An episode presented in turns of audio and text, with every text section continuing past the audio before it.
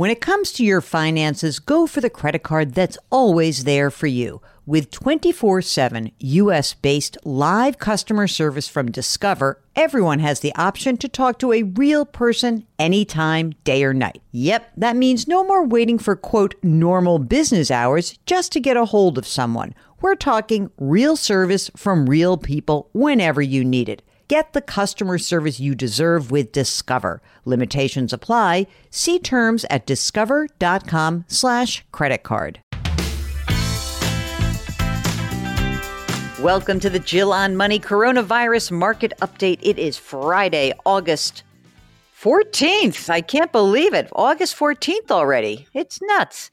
I bet you guys are realizing that there's no way that this is live we are doing a little pre recording because, you know, Mark and I got to take some vacation, but I still am happy to answer your questions.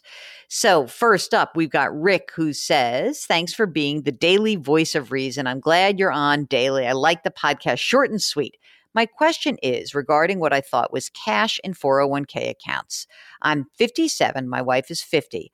I've always been on the conservative side and used Transamerica's Portfolio Express with a retirement date of 2020, even though I don't plan to retire for a few more years. The stable option, which I thought was cash or money market, is labeled as stable value core option. Although it's listed as short bonds or money markets, it also says it's a group variable annuity contract. So I'm confused. How stable is this option? My wife has a Voya 401k, and the Voya fixed account consists of group annuity with insurance commitments. I have both of our 401ks diversified. I know what the bonds and equities investments consist of, but I'm embarrassed to say I don't know exactly what these stable fixed accounts are. Thanks, Rick. Rick, first of all, don't be embarrassed. The reason why these are a little bit different than a standard money market is that both Transamerica and Voya are insurance companies. So what you own is an annuity contract. It's a variable annuity.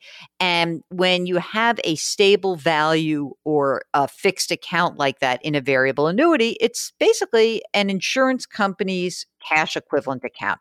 There's nothing wrong with it. It's fine. It probably actually earns a little bit more interest than your standard money market account. So maybe it's even better than, than fine. Don't worry, it's okay. Now, here's a question from Ken, another annuity question. Uh, Ken's got 650 grand invested in a MassMutual annuity. It gets about 3% interest annually. I'm 73 and retired. I've got a pension with Delta Airlines that I'm concerned could end up in the Pension Benefit Guaranty Corporation, meaning he's concerned that even though he's retired, that the pension could go broke and then he would end up with a lower pension amount. Is it like, so here's back to the question, is it likely insurance companies could default during these difficult times? Well, Ken, the good news is so far, no. And even during the financial crisis, when we thought some of those insurance companies could default, they didn't. I wouldn't worry about that. I think being really conservative right now for you is important because we don't know what's next for your actual pension. But um, I wouldn't worry about the annuity contract. You should be just fine. This is from Anthony. I love listening to the podcast for both informational content and entertainment. I especially enjoy the listener question segments. Most of your coverage is a bit outside application to my personal life, largely to my age and income, but I try to take in and learn what I can from it. Now, down to why I'm emailing. Due to COVID, my live in girlfriend and I are better off than we've ever been. Because of this and everything else going on, I'm having a bunch of guilt. I'm 27, she's 24. We usually have about $60,000 in combined annual salaries. I'm working as a lab tech. She has had her hours cut to about five hours a week working with kids as an independent contractor. She's begun receiving unemployment benefits, and I have begun receiving hazard pay and with overtime opportunities, along with tuition reimbursement from my employer.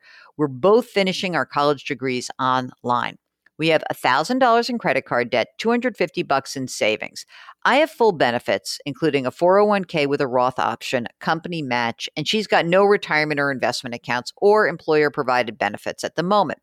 That being said, I know not having an emergency fund and her not having a retirement account should be priorities, but we are able to pay bills and get necessities uh, right now? Should we be concentrating on a solid foundation or put it off until after this crisis is over and concentrate more on giving back? This may sound dumb, but I realize how privileged we are with so much going on. Should we feel guilty for actually being able to get a financial foothold that we never have had before? Or is this not the time to do that? Okay, Anthony, calm down.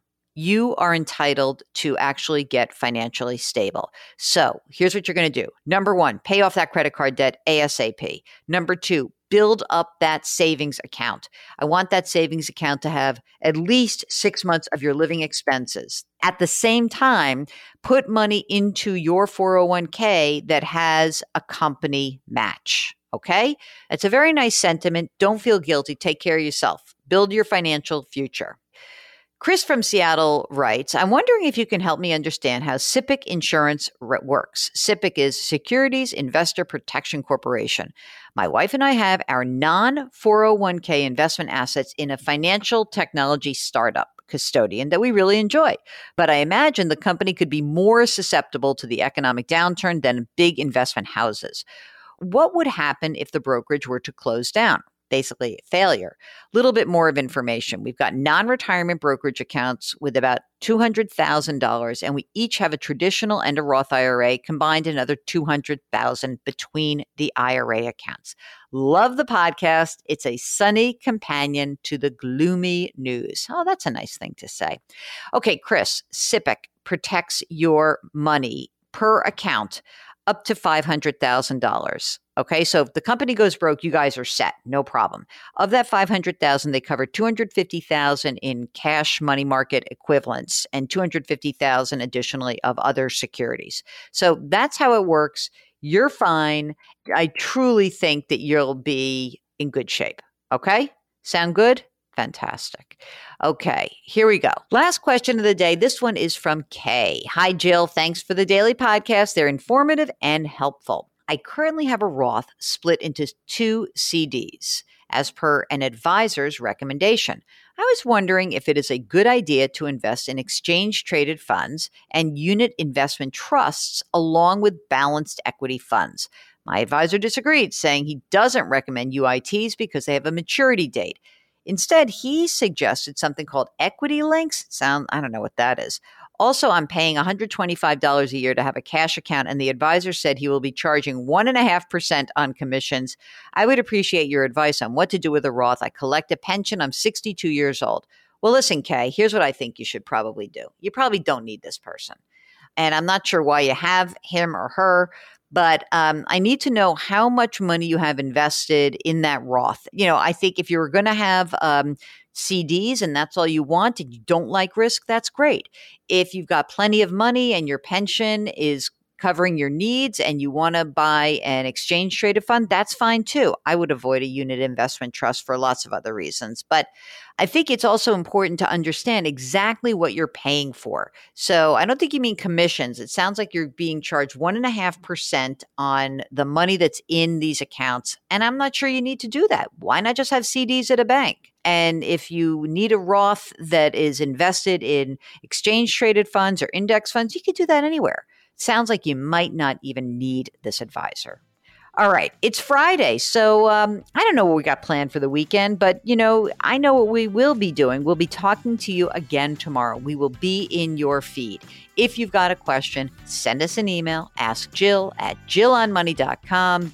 And if you're on our website, which is jillonmoney.com, you can always click on lots of fun things. You can get our newsletter, you can buy my book, you can do whatever you want there. Have fun. Don't forget to wash your hands, wear your masks, maintain your social distancing, do something nice for somebody. Oh, and I should always say this our music is composed by Joel Goodman. Mark Talercio is the best executive producer in the world, and we are distributed by Cadence 13. Talk to you tomorrow.